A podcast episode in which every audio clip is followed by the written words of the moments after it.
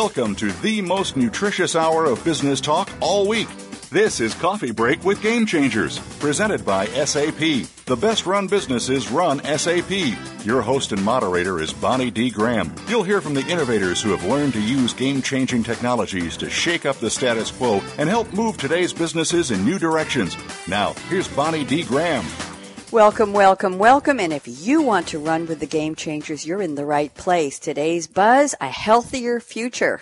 If you've been hiding under the rocks recently, you don't know that we have a lot of health crises going on around the world. Today may be a good day in terms of news, but we're talking about the role of pharma and technology. Let me dial back a little bit here. On September 17th, just a couple of weeks ago, we had part one of our topic, pharma and technology. We talked about the need for pharmaceutical companies to move faster, to introduce safe, cost-effective drugs. I think the emphasis is on cost-effective as much as on safe, drugs that respond effectively to cancer, to Ebola, and other what we call chronic and urgent diseases. Well, today I have the same panel back for part two. We're going to talk about how pharma and medical device companies are working together to surmount the hurdles in the health market as they help all of us prepare for a healthy global future. Yes, we're all together in this, all around the world. There is no just your neighborhood, my neighborhood, your door, my door. We're all in the global economy today. So a couple of questions pose themselves.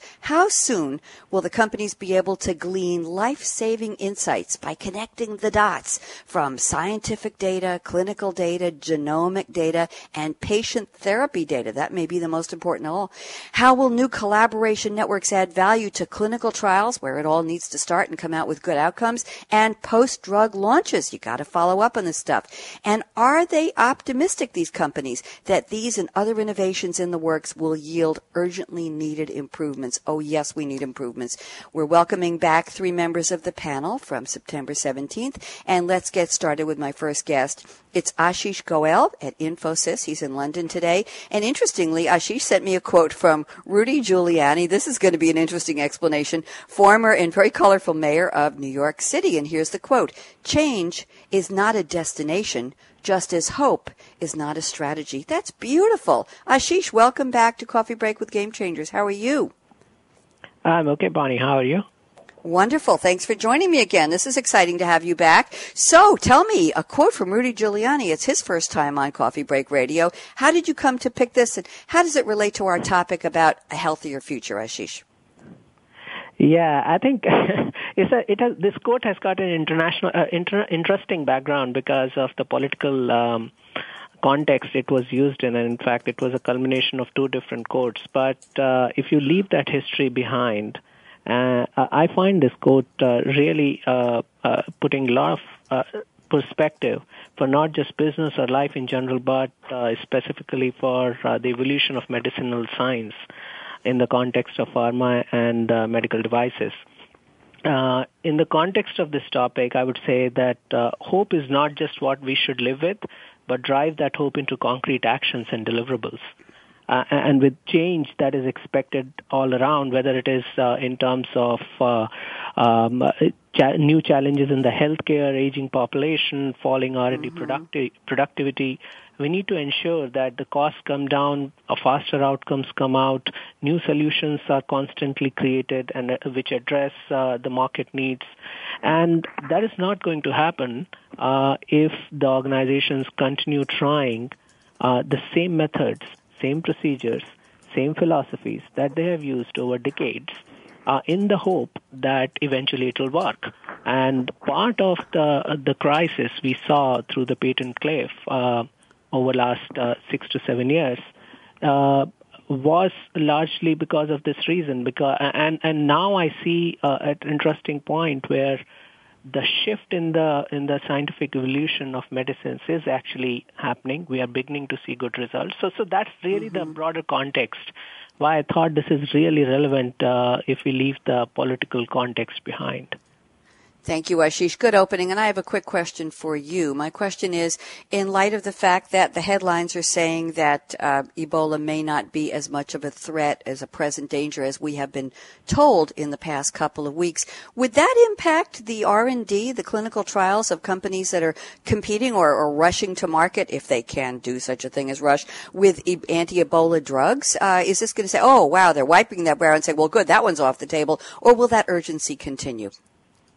I think that urgency will continue because uh, while we are seeing uh, first country Nigeria actually coming out and declaring themselves uh, Ebola free, we are far uh, from uh, being out of woods, and uh, we still need proper vaccination. We still need ways to contain it. We still the the world needs to actually invest more in in the fight against Ebola. Um, so right now, I, I, would say it's still the containment mode, and uh, there is a long mm-hmm. way uh, ahead. Good. Thank you very much. Just wanted to get that newsworthy question. And thank you. Our second guest, returning panelist, is Dr. Alan S. Louie. He's a PhD and he works at IDC Health Insights. And Alan sent us a Confucius quote. I love this one. It's one of my favorites. Choose a job you love and you will never have to work a day in your life. Dr. Alan Louie, welcome back. How are you today? Doing very well. Great to be here.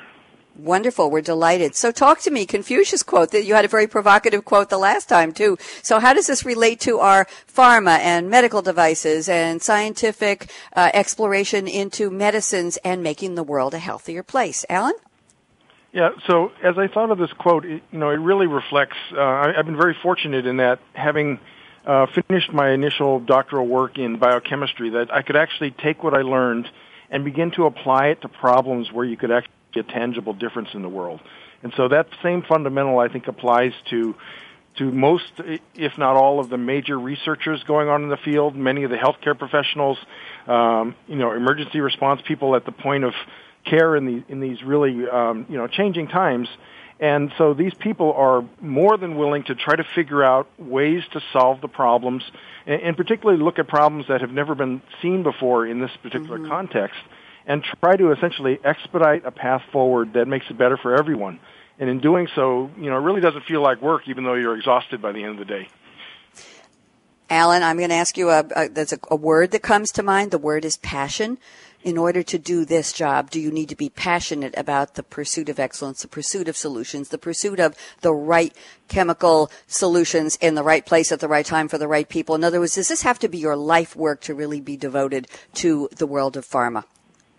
Well, actually, and I think uh, to some extent that's true, but from a greater context, I think it just becomes part of the greater whole. Uh, clearly, passion is only one component that needs to be brought to the table when you're okay. looking at uh, very complex problems such as this. And so, uh, up and beyond that, you also need the foundational knowledge. You need to uh, basically screed out the noise that basically confuses a lot of the different um, issues at hand. And in order to move forward, it, it can be part of, of one's greater view on the world. You know, clearly, you know, while I, I see my opportunity to be able to um, help the industry and help society move forward by um, basically avoiding pitfalls and figuring out how to go forward. You know, you can then mix that in with some of the other passions that one has, and and basically uh, lead a much more rounded life, and ideally uh, be something of a renaissance person as you uh, essentially pursue passion. Thank you very much. I'm, I'm thinking about, uh, we have a show coming up next week on our series called Future of Business with Game Changers, and we're talking about the battleground for creative ideas, creative processes. And I think one of the, the topic questions, Alan, is, is it inspiration or is it really just persistence and commitment and getting it done until it gets done? Thank you for that. I appreciate the information. Joe Miles at SAP brought me a quote today from Tom Peters, and here's the quote test fast, fail fast, adjust fast. I could crochet that on a pillow in about 20 minutes, Joe. Thank you very much. so, welcome back, Joe Miles, and tell me, how does this relate to our topic? Well, I think it's it's interesting because it, it builds on I think what uh, my esteemed colleagues were just referring to uh, in their in their quotes, and that is you know, with with everything that's going on in the in the world today, um, and the, the complexity that uh, that researchers are dealing with in terms of the medicine and, and the science required to develop these incredibly um, incredible drugs, life changing drugs and products and so forth, that um, it's a new time, right? There's uh, it's it's not uh, not the time to kind of go back and leverage what we've always done. You've got opportunities now to to view uh, just vast amounts of data, much more so than we've ever been able to do in the past. And your ability to understand that data, to understand the outcomes inherent in that data, understand the relationships and so forth, give you insights that that uh, historically you may or may not have uh, had before. And your ability to understand those insights, to be able to identify, um, you know, st- statistically relevant conditions and and uh, and outcomes that go along with that can can be the you know the marker to uh, to move forward or or to to cancel a, a, a trial or cancel the research or, or adjust the research more so, and I think that in the in the day and age where the complexity has grown so much, but so now has the as the volume of data and the understanding of that data, and if you think about just you know your comment earlier about the Ebola crisis and how. Mm-hmm we've been responding as a as a global community over the last few weeks and months with uh, whether it was the uh, the the nurses, uh, the, the staff in the hospital being exposed uh, unnecessarily to uh, to the to the virus, and they begin the realization that you know they were protected. It's just uh, when they were starting to take off that protection that they were exposing themselves and changing the protocols and reacting to that and and understanding where the outbreaks are happening and and where they're coming from and and just being very granular with that information. I think at a time you think about 20, 30 years ago, we would never have had an opportunity to be able to have that level of granularity on the data and the timeliness of that mm-hmm. data, and have the exposure on that data to make the changes to alter the the protocols to protect the people. And I think you, you need to bring that same kind of mentality to the to the research research. Joe, thank you. I'm, I'm looking at the quote from Tom Peters test fast, fail fast, adjust fast, and my eyes are focusing on the fail fast. I, I can hear people being nervous and saying a drug company is going to fail fast. Who's going to be the victim of that failure? So, can we clarify that fail fast in this context has to be in a lab situation or in a in a uh, test tube situation? No, no humans. You know where I'm going with this. Yeah, it's, I mean, fail is, is not the fail doesn't mean life or death necessarily in this in this context, right? It means uh, your understanding um, was was flawed or, or was not uh, accurate, and so your ability to, de- to de- detect and understand that inaccuracy allows you to make the adjustment to correct the, the study. Maybe it means canceling uh, a phase one study. Um, it could have significant ramifications, but it's much better to cancel a phase one study than to go forward mm-hmm. with a phase two study and then cancel it then uh, at that point. And if you think of the cost involved and the the time and so forth, sure. so fail is a relative statement. It does not necessarily imply um, life you. or death necessarily, but it, uh, it it has the same ramifications on it. I feel better already. Thank you, Joe. I feel so good that I'm going to ask you all the question of the day. What's in your cup? What are you drinking or what do you wish you're drinking after the show? Let's dial back, circle back to Ashish Goel at Infosys. Ashish, what's in your cup? You're in London. It's after four o'clock. See, it's 4.14 in the afternoon PM. What are you drinking? Uh, it's my favorite um, uh, hot, strong, warm cup of uh, tea, black tea, 1706 blend from Twinings. Um, you know, I actually let me get, tell you a little bit about uh, tea. Do you know yes. tea uh, was originated in China uh, as a medicinal drink, and then Portuguese uh, merchants brought it to Europe, and then it went back to Asia through uh, British, which uh, took it to India in order to compete with the Chinese monopoly on the product. And today, um, it is one of the most popular drink in an Indian household. And in fact, so much so that uh, actually, why just India? You you can walk into a Starbucks today and you can uh, get a warm cup of uh, uh, chai latte. Chai is is a commonly used Hindi wo- word for uh, tea. So wow, yeah, the world is really small uh, if you if you think of the product. Wow, thank you very much. I'm tweeting that actually. I'm tweeting that while I'm talking to you. So thank you very much. There we go. It's a famous quote from you now. Thank you, Ashish. Alan Louie, what are you drinking today? Yes, so um, for those people who know me, I've got a bit of a sweet tooth. So given the opportunity this evening, and it's still early in the day here today, so I think I'd probably hold off until later tonight. Uh, my my drink of choice would actually be a very uh, sweet wine, either known as an ice wine or a sauterne. And oh. the best of those, and the ones that I feel most passionate about, is a wine that comes out of, I think it's the French Bordeaux Valley called Chateau d'Yquem, which in one, in some um, rankings actually is considered to be the the best wine in the world. Uh, tends to be super sweet, very fruity, and uh, something that one can really sort of dwell over as, as you sip it quite gently. I'm loving this. I remember an ice wine when I was doing a wine tasting at one of the wineries on the North Fork on Long Island, Alan. And I remember it was in a very small bottle. It was very expensive. And it was, I think the grapes were harvested just at the first frost. Am I right about that? And they were ultra, ultra sweet. Is that an accurate statement? Uh, yes, uh, to some extent. I think you wait for the first freeze, at which point there can actually be ice on the outside of the grapes uh, Long Island has some wonderful ice wines. I've actually explored that uh, quite a bit, as well as um, the area around Niagara Falls and, and Niagara on the Lake up in Canada. So there's some spectacular wines, and you know it, it's amazing how much flavor there can be in, in one little glass. I remember it well. Thank you very much. That was a very delicious tasting, I remember, many years ago. And I'm glad you enjoyed the Long Island Vineyards as I do. Joe Miles, where are you calling from and what's in your cup today? So I'm just outside of Chicago on a beautiful day here in the Midwest, and I'm uh, I'm pretty boring when it comes to morning drinks, but uh, I have some uh, some green tea with just a little cube with a single cube to, to sweeten a little bit for my sweet tooth, um, and uh, it's pretty boring at that point. So. I don't think it's boring at all. It's just, it's green tea. It's green tea. It's healthy, right? That's your choice. I like that. Uh, you know, they only let me drink water on radio show days. No caffeine till after the show is over. I wonder why. Guess what?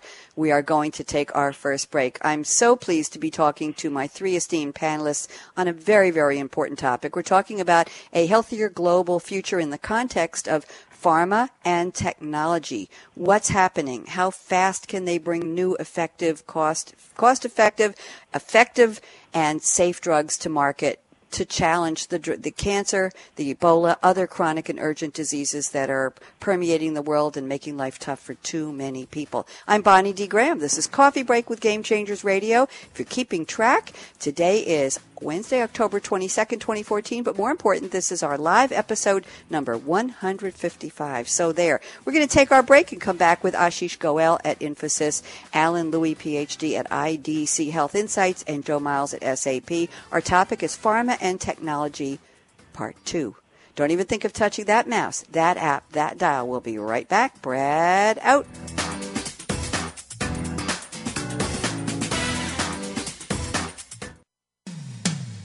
When it comes to business, you'll find the experts here. Voice America Business Network. The time for enterprise mobility is now, according to IDC. By 2013, over 1.19 billion workers worldwide will be using mobile technology, comprising 34.9% of the workforce. The impact of mobility on business is clear. Increasing numbers of business users are expected to handle critical tasks and decision making in real time, no matter where they are. SAP and Sybase, an SAP company, offer mobile applications and underlying infrastructure with integration to SAP systems for secure access to business processes anytime, anywhere, and on any device. www.sap.com. When it comes to business, you'll find the experts here. Voice America Business Network.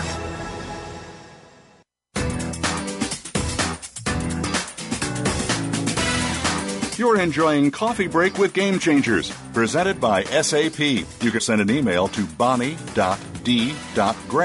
at sap.com. And you're invited to tweet your questions and comments during and after the show at Twitter, hashtag SAPRADIO. Now let's get back to Coffee Break with Game Changers. Here we are, very important topic today, pharma and technology. I'm speaking with Ashish Goel at Infosys, Alan S. Louie, PhD at IDC Health Insights, and Joe Miles at SAP. We had a great opening segment talking about, and now we're going to do a deeper dive in our 30-minute nonstop roundtable. Ashish Goel at Infosys, you're first up on the roundtable panel. Um, I'm going to start with a comment you sent me before the show, Ashish, and you can take it anywhere you want. You said the emerging markets offer massive untapped growth opportunities, albeit with increased demographic complexities. Give us the, the level set for this, how this relates to our topic of pharma and medical devices companies and R&D. Go ahead, Ashish. Yeah, I think uh, see, see if you look at uh, today world's demographic, two thirds of world population is in the in the emerging markets. Uh, the buying propensity in these markets is increasing um, there are uh, which is leading to a bigger market set opening up for the, the large pharma companies and medical devices. Uh, so on one hand, uh, the industry faces the challenge of uh, aging population uh, in the in the more mature Western markets. Uh, the emerging markets offer fantastic opportunities to not only uh, take in the, the patented drugs, but also more and more end-of-line drugs, which are which have uh, been benefiting the Western market. Now, the challenge that uh, the companies face today is um, is really around uh, distribution, around uh, the cost of manufacturing, around making uh, the whole economics work uh, for the emerging markets. Uh, at Infosys, we work across a number of very, very large pharma companies, medical devices companies, and mm-hmm. and that's single biggest challenge they they try, they are trying to deal with. And as a result, we see more and more rationalization initiatives across the manufacturing and supply chain, uh, where again uh, technology is playing a big role in helping them uh, set up new plants in the in the in the economies in the geographies which are closer to these emerging markets, which can meet uh, regulatory requirements of the local markets as well as uh, provide uh, better distribution points to these markets. So. So, um, so I see emerging markets really producing a, a, a very big opportunity for the pharma companies. On the other hand, um, from the R&D uh, productivity standpoint, um, these markets also create new challenges.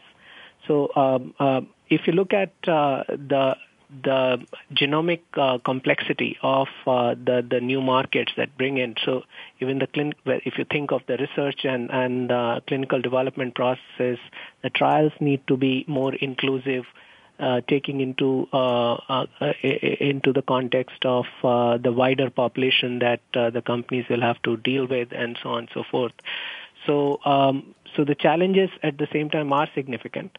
I see that actually driving uh, some pretty significant amount of collaboration uh, between uh, um, large pharma companies, medical devices, pharma companies and payers, pharma companies and regulators in these markets, as well as um, uh, with the emergence of digital technologies today if you look at uh, the patient of today it is uh, the patient is a lot more informed. We are a lot more informed. And uh, therefore a lot more communication and collaboration is beginning to take place between uh, the organizations the businesses and the patients and healthcare professionals uh, which uh, is today uh, helping them actually deliver higher drug efficacy. Uh, because uh, the pharma company's ability to provide uh, timely inputs and behavioral support during the course of medication, and all this is uh, is driven on the back of new technologies being leveraged by the companies. Thank you, Ashish. I want to get Dr. Alan Louie in here to comment on emerging markets. Alan, thoughts? Yeah, it's actually uh, both an opportunity and a challenge from an industry perspective, and I think there's a lot of opportunity for tech innovation to really help uh, streamline a lot of these processes. You know, as the prior speaker just said, you know, there's this added aspect of complexity that's now being brought to bear. And clearly, as, as we look at the global markets, the life science industry and pharma in particular has been looking at it as sort of a, you know, an add-on to be able to allow them to uh, extend some of the revenue opportunity for their existing drugs. At the same time as they've been thinking about new drugs, what has actually started to happen is all of these new markets and, and new uh, economies are really starting to introduce some of their own regulatory complexity uh, in, in, to some degree as an economic tool because they want you to, to situate um, resources in those countries.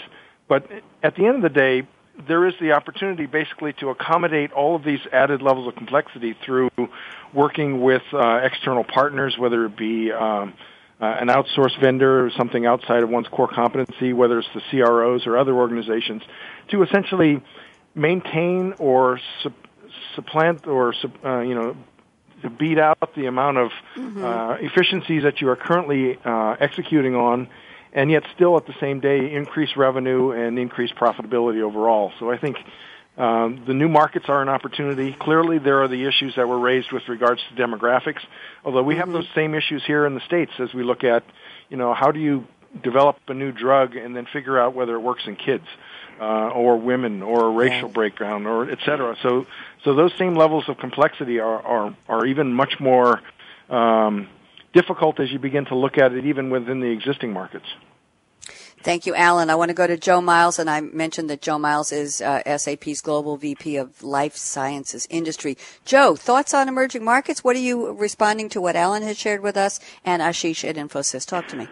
Well, I think they both made excellent points on, on a couple different levels, and I think again they offer both opportunities and challenges. I think uh, I spent mm-hmm. some time this summer in, in, in Eastern Europe, and and, uh, and the markets are fascinating over there in, in terms of a lot of um, up emerging companies from those regions are opening up markets that historically the, the larger companies have had challenges opening up from a profitability perspective, quite simply.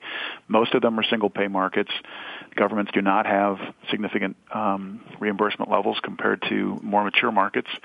And so the operating models um, are, are very different, and the cost models are very different. And it's very challenged to a multinational uh, pharmaceutical or medical device company to be able to create uh, products um, and make the investment that they've historically done, but to do it in a way that's profitable for those markets. And so it, it creates a, a lot of uh, interesting challenges um, at some level. Yet on the other side of it, from if you think of it more from the from the clinical side and from the uh, from the research side, uh, the emerging markets offer um, patient patient densities that are that are uh, you know significantly higher than than maybe more mature markets. They offer genetic backgrounds that are very different than, than maybe some of the emerging markets. So the opportunities for um, diversity from the patient population, as well as the ability to recruit patients um, easy more potentially more easily just based on having more people. Um, in many of the in markets, whether the African markets or the uh, Indian markets or uh, Eastern Europe, wherever it might be, uh, becomes an opportunity to to get a you know to have faster patient recruitment, to uh, have a more mm-hmm. diverse patient population or a more aligned population based on what you're looking for potentially from a genomic uh, perspective of, of the patients, and really brings a, a new dynamic to uh, the ability to uh, to get a trial off the ground uh, maybe a lot more uh, quickly and a lot more effectively um, than maybe has historically been the case. Joe, quick question for you before we go to another topic. I'm going to look at Alan Louie's notes in a second. Joe, in terms of pharma testing trials in other populations around the world, are they are, are pharma companies finding that the populations are enlightened enough to want to participate in clinical trials, or is there a reluctance? What's what's the culture? Well, I don't, I don't know if there's a culture, cultural aspect to it. I think there's just simply a, a challenge in with any trial mm-hmm. is to the patient recruitment process can be can be very difficult. So finding um, potentially if you're looking at a, a large molecule uh, initiative and you're looking for patients of a specific, particular uh, genomic background or ethnic mm-hmm. background or uh, some common trait in that in that population, uh, it can be very difficult to find them. Um, tumor sizes, uh, cardiovascular mm-hmm. disease states.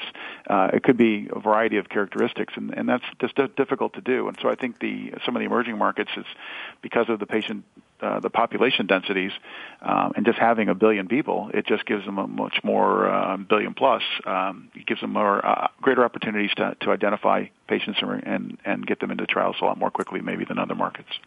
Great point. Thank you. It's a numbers game. Ashish, Bonnie, anything uh, you want? Yes, yeah, please go ahead. I want to add uh, another point to mm-hmm. that, uh, Bonnie. I think um, if you think of emerging markets, um, uh, and let me take the example of Ebola. Right. Yep. Uh, the, the the the the disease has been around since 70s, if my mm-hmm. if I'm if I'm correct, but we still don't have a, a, a treatment for that or a, a prevention for that. The reason primarily has been the lack of focus, I would say, because uh, it has been contained uh, largely in emerging markets.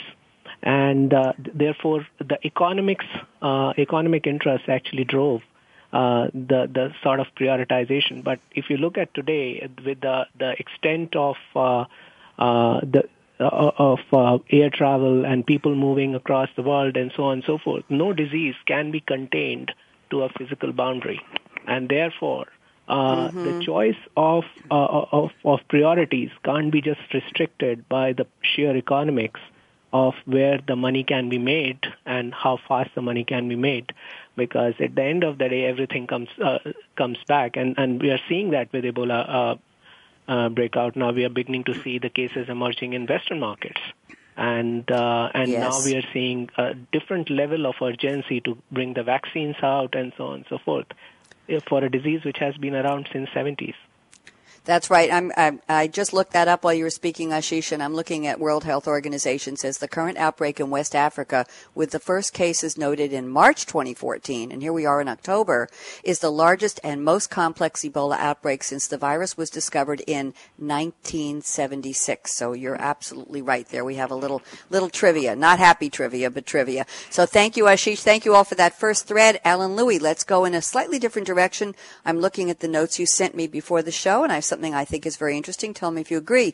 You say technological innovation is empowering automated intelligence in the life science industry with data growth exceeding four times Moore's law, and you're going to have to translate that for me. Researchers will need to work smarter, not harder, to succeed over the long term. Alan Louie, why don't we go there? Sure. You know, to some extent, this this sort of follows on from what Joe has said with regards to genomics, and I think that's actually where my 4x Moore's law notion came from. So mm-hmm. the notion of Moore's law is essentially looking at the fact that data that's generated doubles every few years, and so for something to to keep up with that data growth, technology has to improve. You need to have faster computers, you need to have cheaper storage, et cetera. And so just maintaining Moore's law on the growth of technology, et cetera, requires a certain degree of progress.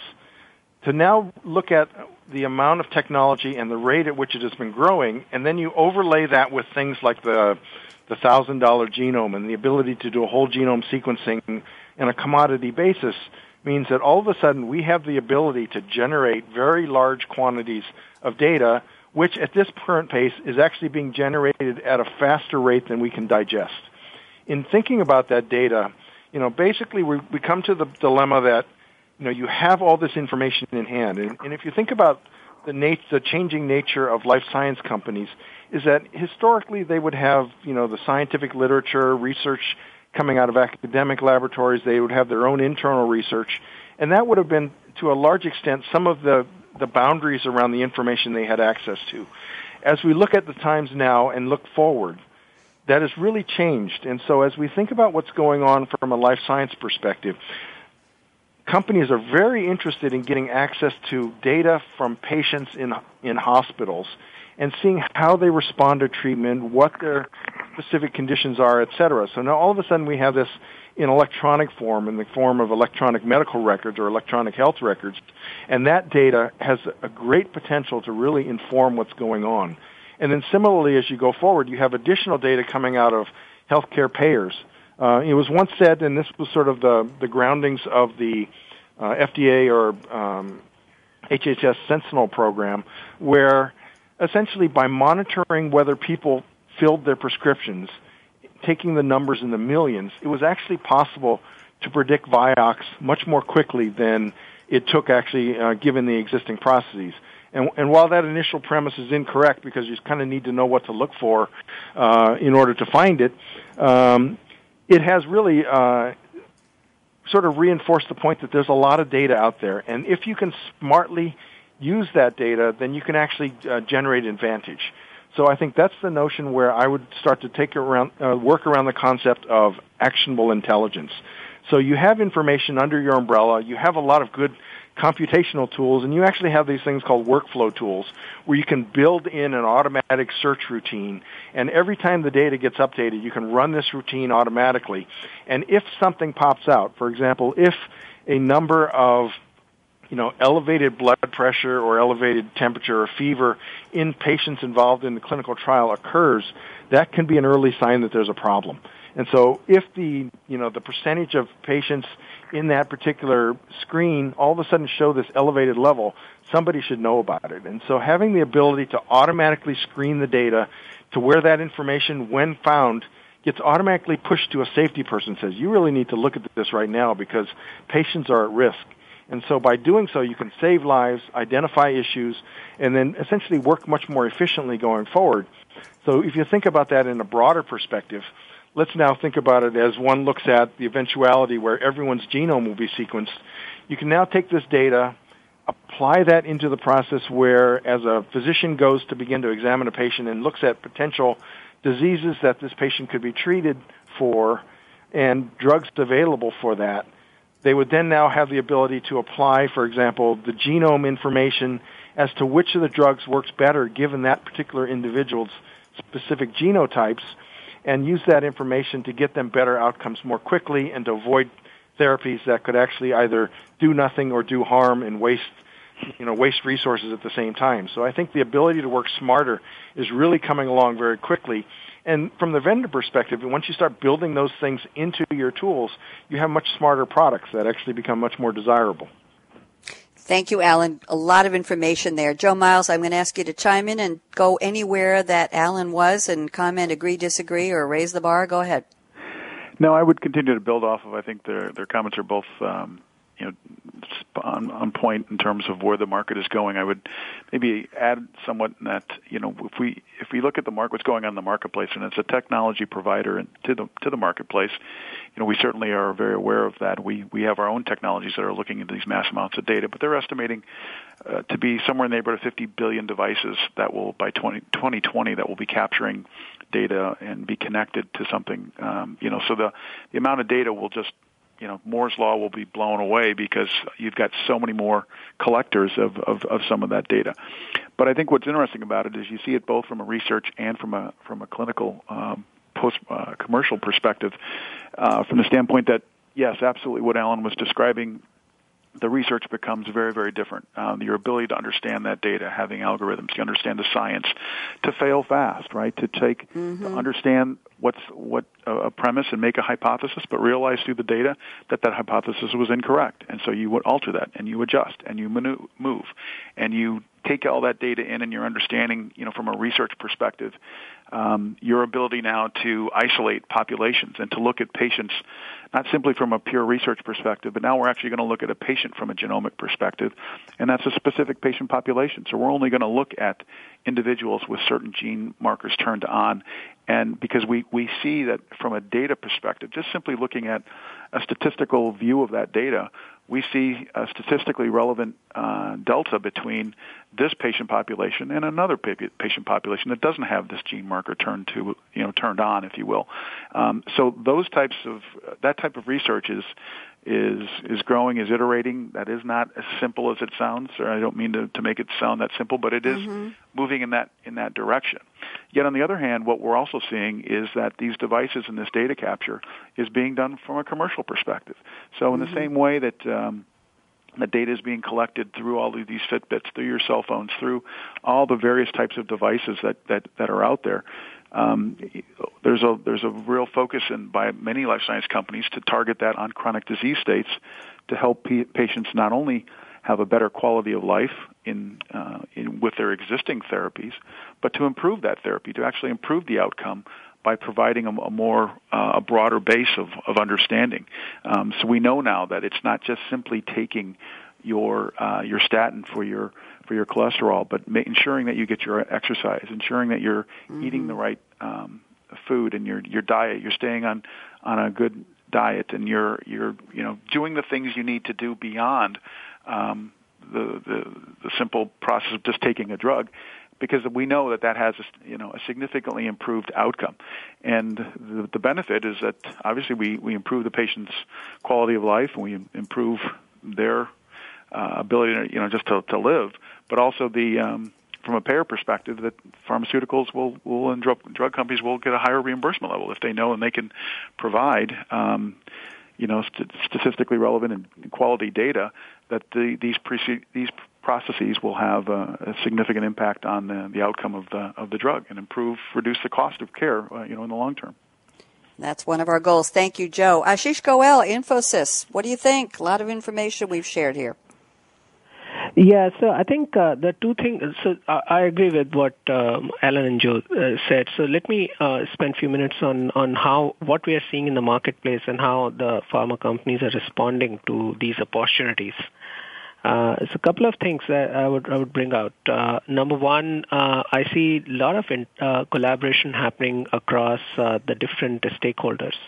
So, so for example, um, uh, and some of these healthcare companies are ahead of curve. For example, AstraZeneca is partnering with HealthCore. Uh, it's a data subsidiary of uh, healthcare provider WellPoint to find most effective and economical treatment for chronic illness and other common diseases. So it's, it's basically on the back of uh, joining up the data, the insights, the information the two organizations have, and then using it to drive better outcomes for the patients.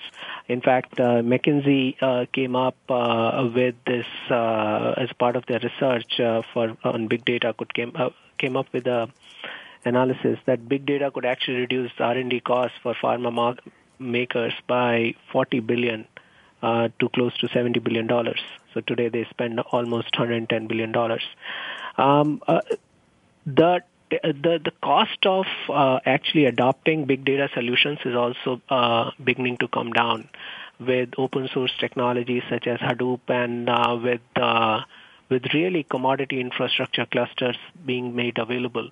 Uh, uh, at Infosys, we see a number of our clients actually looking into the proof of concepts and pilots to actually harness the power of big data and not at prohibitive cost that it used to require just a year back.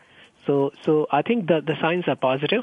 Uh, the opportunities were always there, but now, uh, first time, uh, we're beginning to see the real implementations and, and potential benefits uh, of uh, the big data. Thank you very much. Interesting you're mentioning that, Ashish, and, and this conversation. I'm looking at our Twitter feed here on hashtag SAP Radio, and we have a nice duel going on here with Pramod Pratap at Infosys and SAP Health Sciences. It could be Brad Borkin or Susan Rafazada. And uh, the question was raised, does big data have a big role in pharma industry? Genetic data can be generated faster than we can digest. That came from Pramod Pratap. And SAP Healthcare, SAP's Health Sciences responded, yes, it does, and retweeted it. So we've got some interesting commentary going here. Uh, Joe Miles, I want to cover something in your notes here. I'm looking at your last talking point you sent me. Uh, tell me if this is something you'd like to talk about. Companies able to leverage emerging technologies of non-healthcare related capabilities will accelerate their understanding understanding of science. Can you elaborate on that, Joe? Well, it's one of the um, things I think is as we think out into the where the market's going. You're seeing mm-hmm. more and mm-hmm. more of this where emerging technologies, from a pure technology perspective, is is having an impact. And I think the the obvious one is obviously the iPad and what the iPad has done uh, in terms of changing the, the the nature and the the type of interaction that a physician uh, for example, would have with its patients, given its ability to present information in a very easy and um, and uh, enhanced experience, you know, for the for the user. And I think we're going to continue to see that both from, you know, from the experience side, so you know, the iPad type of uh, scenarios, but but more so, I think from from the data and and some of the science that we're that we're talking about. Um, I think the ability of organizations, and, and again, as a technology provider, SAP has developed a number of in-memory capabilities that are driving, you know, the ability to to just digest and process vast vast amounts of data and to be able to glean insights, predictive analytics, you know, around that data, it just continues to grow and grow and grow. Our understanding of the ability of uh, and the algorithms and the science that goes along with that are, are is enhanced. Um, but the tools that that continue to grow um, are coming not only from from within the industry, so companies like mm-hmm. SAP that have been serving directly with life science companies, but they're also coming from other companies. And we mentioned Apple, Samsung, uh, Google with the creation of their contact lens. That's actually a, a diabetic. Uh, it's a glucose reader. It has the ability to, mm-hmm. read your mm-hmm. sugars, you know, just simply as a contact lens. I think we're going to continue to see those types of capabilities um, as companies are, are leveraging that. Um, you know, we talked earlier this year to organizations who are leveraging the Microsoft Kinect product to as a measurement of multiple sclerosis and to determine the type of dexterity that a, an individual has based on a uh, virtual reality image that's that's projected and can they can they track that right from you know with physically how you measure things like that. So I think with we're seeing that you know we're at the the early stages of that but that is just going to continue to accelerate and I think it's it's fascinating to think about the non-healthcare players who are mm-hmm. going to mm-hmm. bring technologies to the marketplace that could have a dramatic impact on the efficacy of products, on the experience for patients, um, and on the overall um, uh, productivity of the outcome uh, in you know for years to come. I think that's just going to continue to, to grow and grow and grow. Thank you, Joe. Question for you. I think we're going to take a break right after you respond to me. And the question is, are patients clamoring for these devices, for these innovations? Are they saying, doctor, doctor, please help me. Whatever it takes, I'll wear it. I'll, I'll drink it. I'll put it on my back of my bed. I'll put it in my car, whatever it is. Or is it coming more from the companies that are developing, going to patients and saying, we think we can help you, but you're going to have to open your mind and embrace this thing that you never heard of before. So where is the push? Where is the pull coming from? Any observations? I think you're seeing a natural evolution, and, and I believe Ashish and Alan both alluded to this earlier that uh, patients are taking more control of their of their own mm-hmm. healthcare decisions, and uh, they also have a level of sophistication from a technology perspective that you know maybe historically hasn't been there. I don't know, maybe it has not been there before. So I think there's a natural inclination that that patients are willing and and want to take more control over their own healthcare decisions.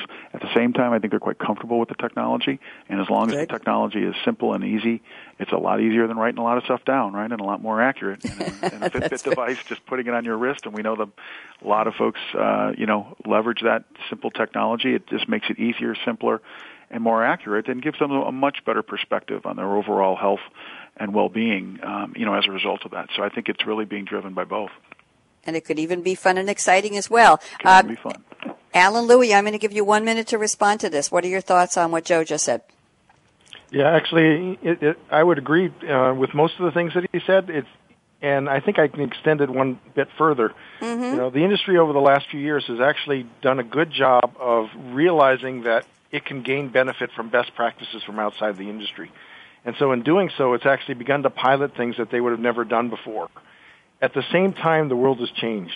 You know, we're at a point where uh, some of the major advances that can help to drive the industry forward are coming from other industries. So we're looking at consumer-driven industries. We're looking at uh, different things that are coming out of uh, gaming technologies, et cetera. Mm. And so the bring your own device aspect of going, that's uh, basically taken over within the industry has actually uh, worked its way backwards, back towards the consumer. Uh, as, as, Joe was pointing out, you know, the patients are very much more actively engaged. But I would also caveat that with the fact that they're actively engaged where they see a benefit. So they actually have to see mm-hmm. a tangible benefit from what they're doing. And in doing so, they're, they're more than willing to adopt things.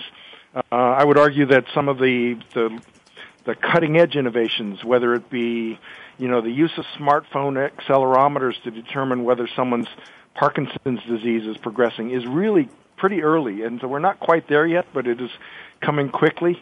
And so those technologies are going to be very powerful. You know, consumers, granted, and patients in particular, are becoming increasingly engaged because they can access information. So social media is actually going to become a very important process that needs to be brought into the industry and then expanded and, and embraced the caveats of that are always going to be the fact that, well, yeah, they're talking to each other.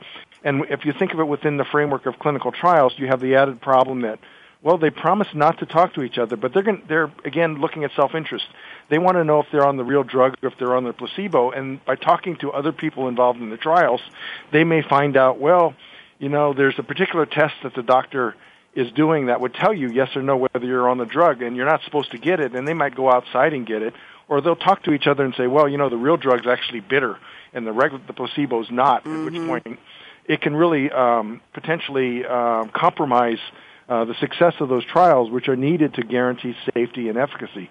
So I, I think there's there's very much the input of technology and advances and best practices that are coming in from all different places, all of which have the potential to really move us all forward. And so the question is doing it in ways that don't set us back. And you know, there there's the classic example of, you know, the person who reports on social media that says that there was a blog out there where they said, "Well, I took my brother's drug because for this thing, and I had the nastiest side effect from that." Ooh, and ooh. all of which is problematic. You know, one, he's not supposed to be taking his brother's drug. Two, it's an adverse mm-hmm. event that might be reportable. And this question was asked directly to the FDA, and the FDA says, "Well, you know, we we really don't want to comment on specific things because that hopefully is the exception rather than the rule." I love the example. You know what? I think we're going to skip the break because we're just moving into the last eight minutes of the show. Why would we want to stop this? Thank you very much, Alan. I'm going to go back to Ashish Goel at Infosys. And Ashish, I'm going to ask you to be the first up in the crystal ball predictions round. You know what that's all about. Ashish, and you look in the crystal ball, and I know you got it out for the show and polished it off, and you're looking to see where the blue sky is going to be so you can see clearly. Ashish, Is 2020 a good year for you to talk about what's coming down the pike in terms of advances in healthcare from the perspective of technology, pharma, medical devices, everything we've been talking about today? Do you like 2020 or pick a different year and take two minutes on the clock? Ashish, go. Yeah, thanks, uh, Bonnie. I think 2020 is great year because uh, four, five to six years from now, I I, I see a um, uh, few things happening. Big data. Uh, uh, we have talked so much about uh, how much of data is being generated today, and with the wearable devices uh, coming in and evolving really fast, uh, how uh, the the value can be driven uh, to the patients so that they actually see um, that as, as a healthcare tool uh, and not just a fashionable asset.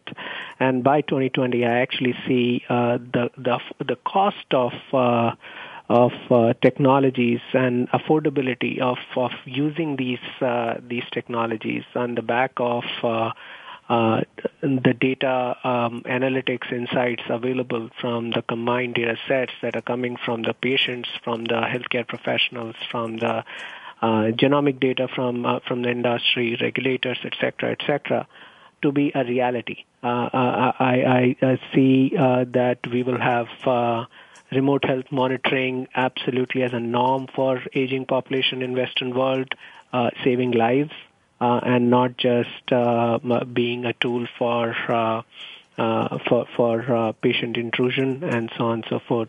So yeah, I think five six years we are on a on a great path of some tech evolution at this at this time. Thank you, Ashish. Quick question for you before we turn to Alan Louie. I know he's out there getting that crystal ball and polishing it off. So, Alan, I'll give you another 10 seconds to do that. Ashish, in terms of who's coming into the industry, who's coming into wanting to deal with genomic data, who's wanting to join pharmas, who's wanting to work on medical devices and clinical trials, do you think this influx of new technology and, and the excitement of the tech advances will bring in younger people into the industry? Quick yes or no answer, please. Yeah, absolutely. Absolutely. The, okay, good. Cool I love.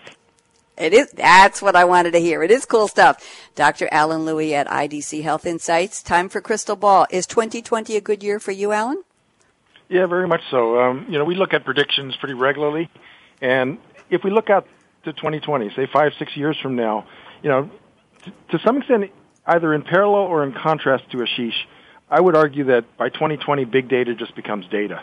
Uh, again, I think people who are passionate about this are trying to figure the workarounds.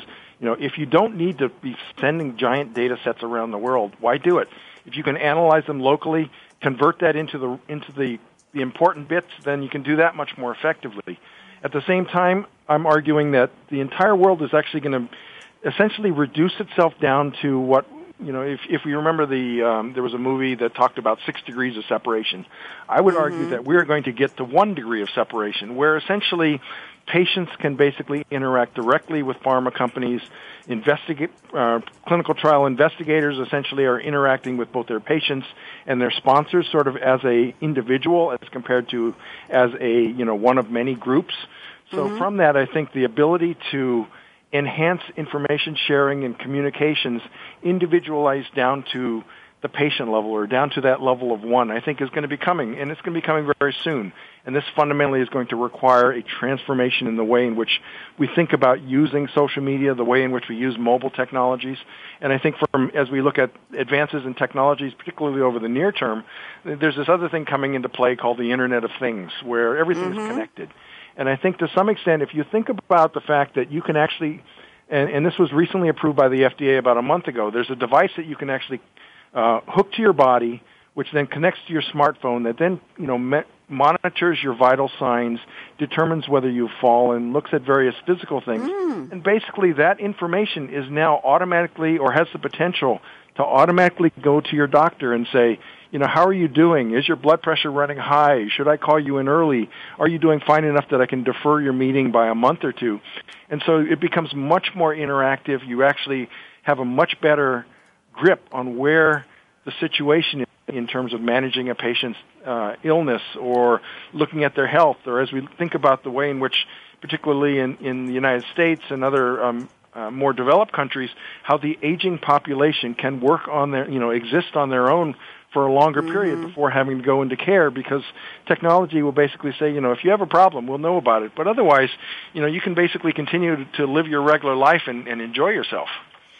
Thank you, Alan. Great insights. I just hope that if I ever did that, they wouldn't show my doctor how often I eat chocolate, but we won't go there. Yes or no answer from you, Alan Louie. Is the excitement in healthcare, pharma, technology going to bring in a younger population of workforce to join this excitement? Yes or no? Uh, I think there is a bit of yes and no, and ideally, I'm hoping it's yes. I think there's clearly this is an area that's growing. There's so there's there's um, definitely opportunity there. So I think uh, to a large extent, the answer is yes. Thank you. I like that. That's optimistic. Joe Miles, I saved exactly, ooh, 90 seconds for you to wrap up for your predictions. 2020 or what year? Go ahead, Joe Miles. We have Joe Miles? That's okay. 2020 is fine. And I think I would echo what uh, the two other speakers have, have said. I would say that you know, kind of taking in a little different direction. You know, we're going to continue to see the, the level of collaboration um, across the board. I think continue to to uh, to increase, both from a technology perspective, from a scientific perspective, uh, at all different levels. Um, I think you're going to see a convergence, basically, of maybe of the, the walls between the providers and the and the pharmacies and the pharmaceuticals and the drug company or the device companies start to fall down a bit, and they be, as they become closer and closer and closer um, at bo- both an operational and, a, and at a research level, um, the devices will continue to grow. I, I agree with Alan's point around data will just become data, devices will just become devices. This will become an active and and just a regular part of our day that we have these types of um, capabilities that can improve our overall health. And I think as we we're going to continue as a society to to uh, leverage easy to use and uh, simple but effective technologies, and that as I think that that concept is going to grow, the number of devices are going to grow. It'll just become part of our normal everyday life, and I think that's only going to just continue to grow and grow and grow, and it will become much more the norm um, as we go as we go forward. And I think by 2020, we'll we'll see a, a large portion of that already in place. Thank you, Joe. And are millennials going to want to be part of it? Yes or no? Where there's opportunity, there will be growth, and where there's growth, there will be uh, millennials. I think they'll absolutely be a part of that. Good. I love it. Hey, I want to thank my extraordinary panel, Ashish Goel at Infosys, Alan Louie at IDC Health Insights, Joe Miles at SAP.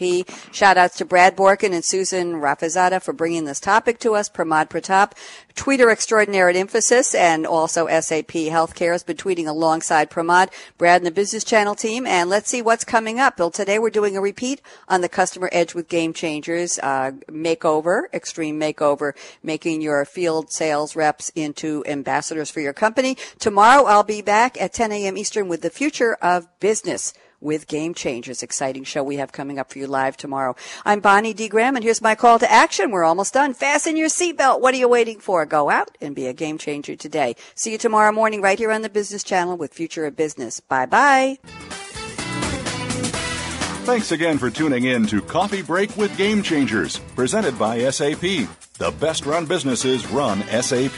To keep the coffee break conversation going, tweet your questions and comments to Twitter, hashtag pound sign SAP RADIO.